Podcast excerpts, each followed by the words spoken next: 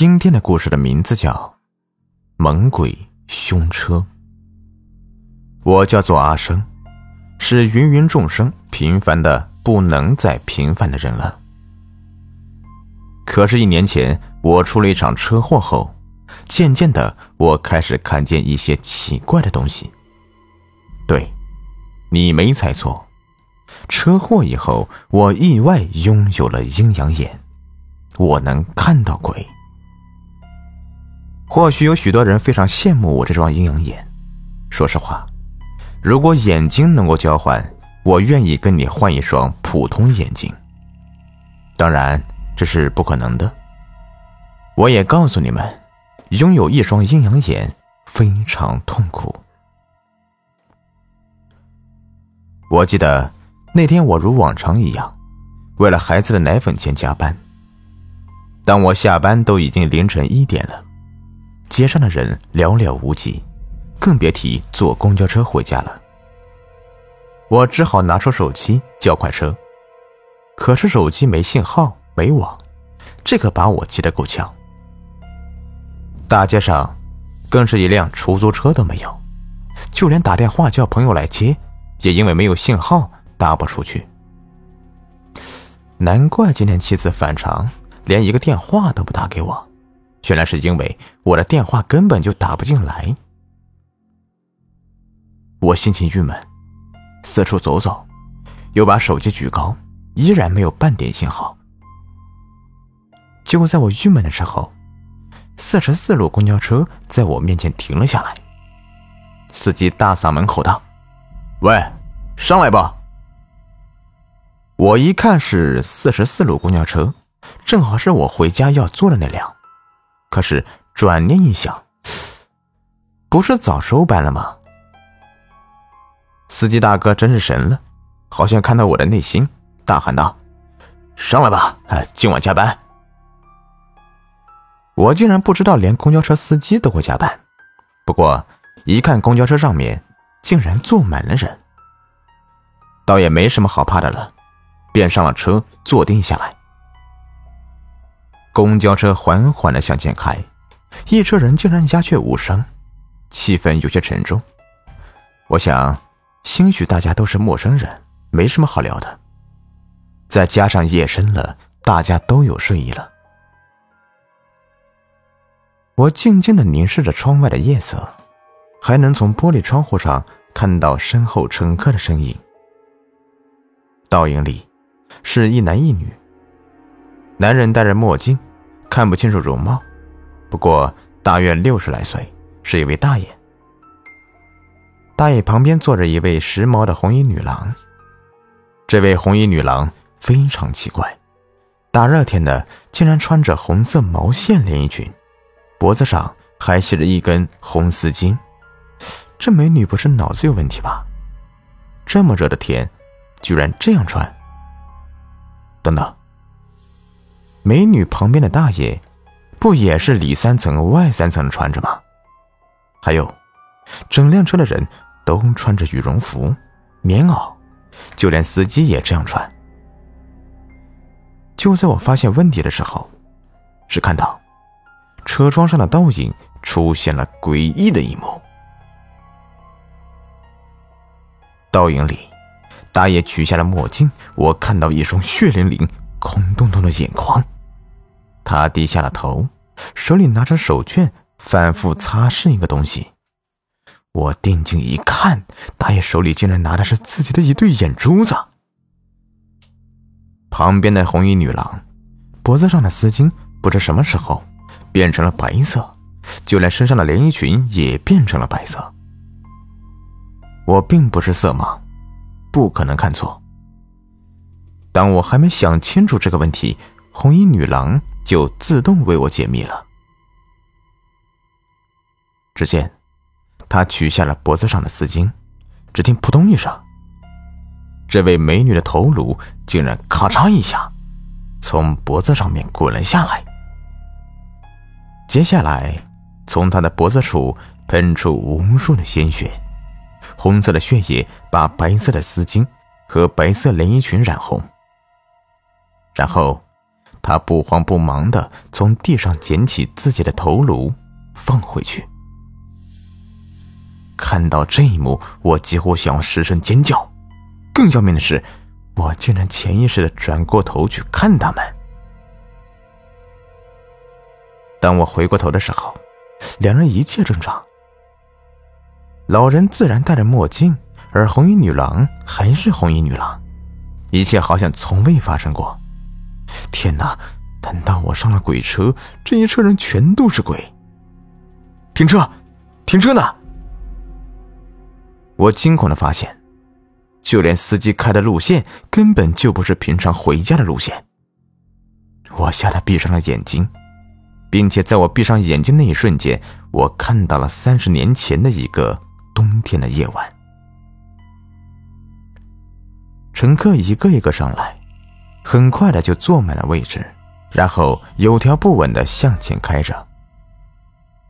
这时候，一辆送运钢筋的大货车为了抢时间，竟然占了公交道，挤在四十四路公交车前面。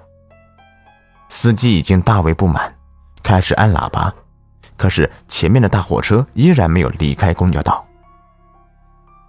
原来大货车司机醉酒驾驶。在脑子不清醒的情况下，来了一个急刹车，整车的钢筋向前倾斜，然后反弹过来，一大批钢筋直接插入整辆四十四路公交车内。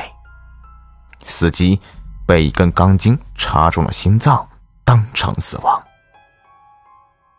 坐在我身后的大爷，墨镜被插碎了，两根钢筋插入两个眼眶，眼珠子刚好被挤出来。大爷旁边的红衣女郎，直接被重力下的钢筋削掉了美丽的头颅，整车人大喊大叫，又因为司机当场死亡，车子直接翻了，汽油泄漏，整车人都葬身火海。当我睁开眼那一刻，我终于明白，这竟然是猛鬼凶车。三十年过去了。这车鬼还没有投胎，并不是因为他们有怨气，而是因为他们全都不知道自己已经死了。也传说，人死之后，不少人根本就不知道自己已经死亡的事实，而徘徊在这个世界，那是因为他们心愿未了。虽然之前老头子擦眼珠子，美女取下头颅。让鲜血染红衣服，那都是他们潜意识做的事。不过，他们内心并不知道自己已经死亡的事实。为了证明这一点，我看向窗外。四十四路公交车开的路线的确很陌生，因为这是三十年前的四十四路公交路线。我还看了车外的电子表，上面清楚的记录着。一九八九年凌晨一点二十分钟。天哪！一九八九年我根本还没出生，所以并不知道有这个事情。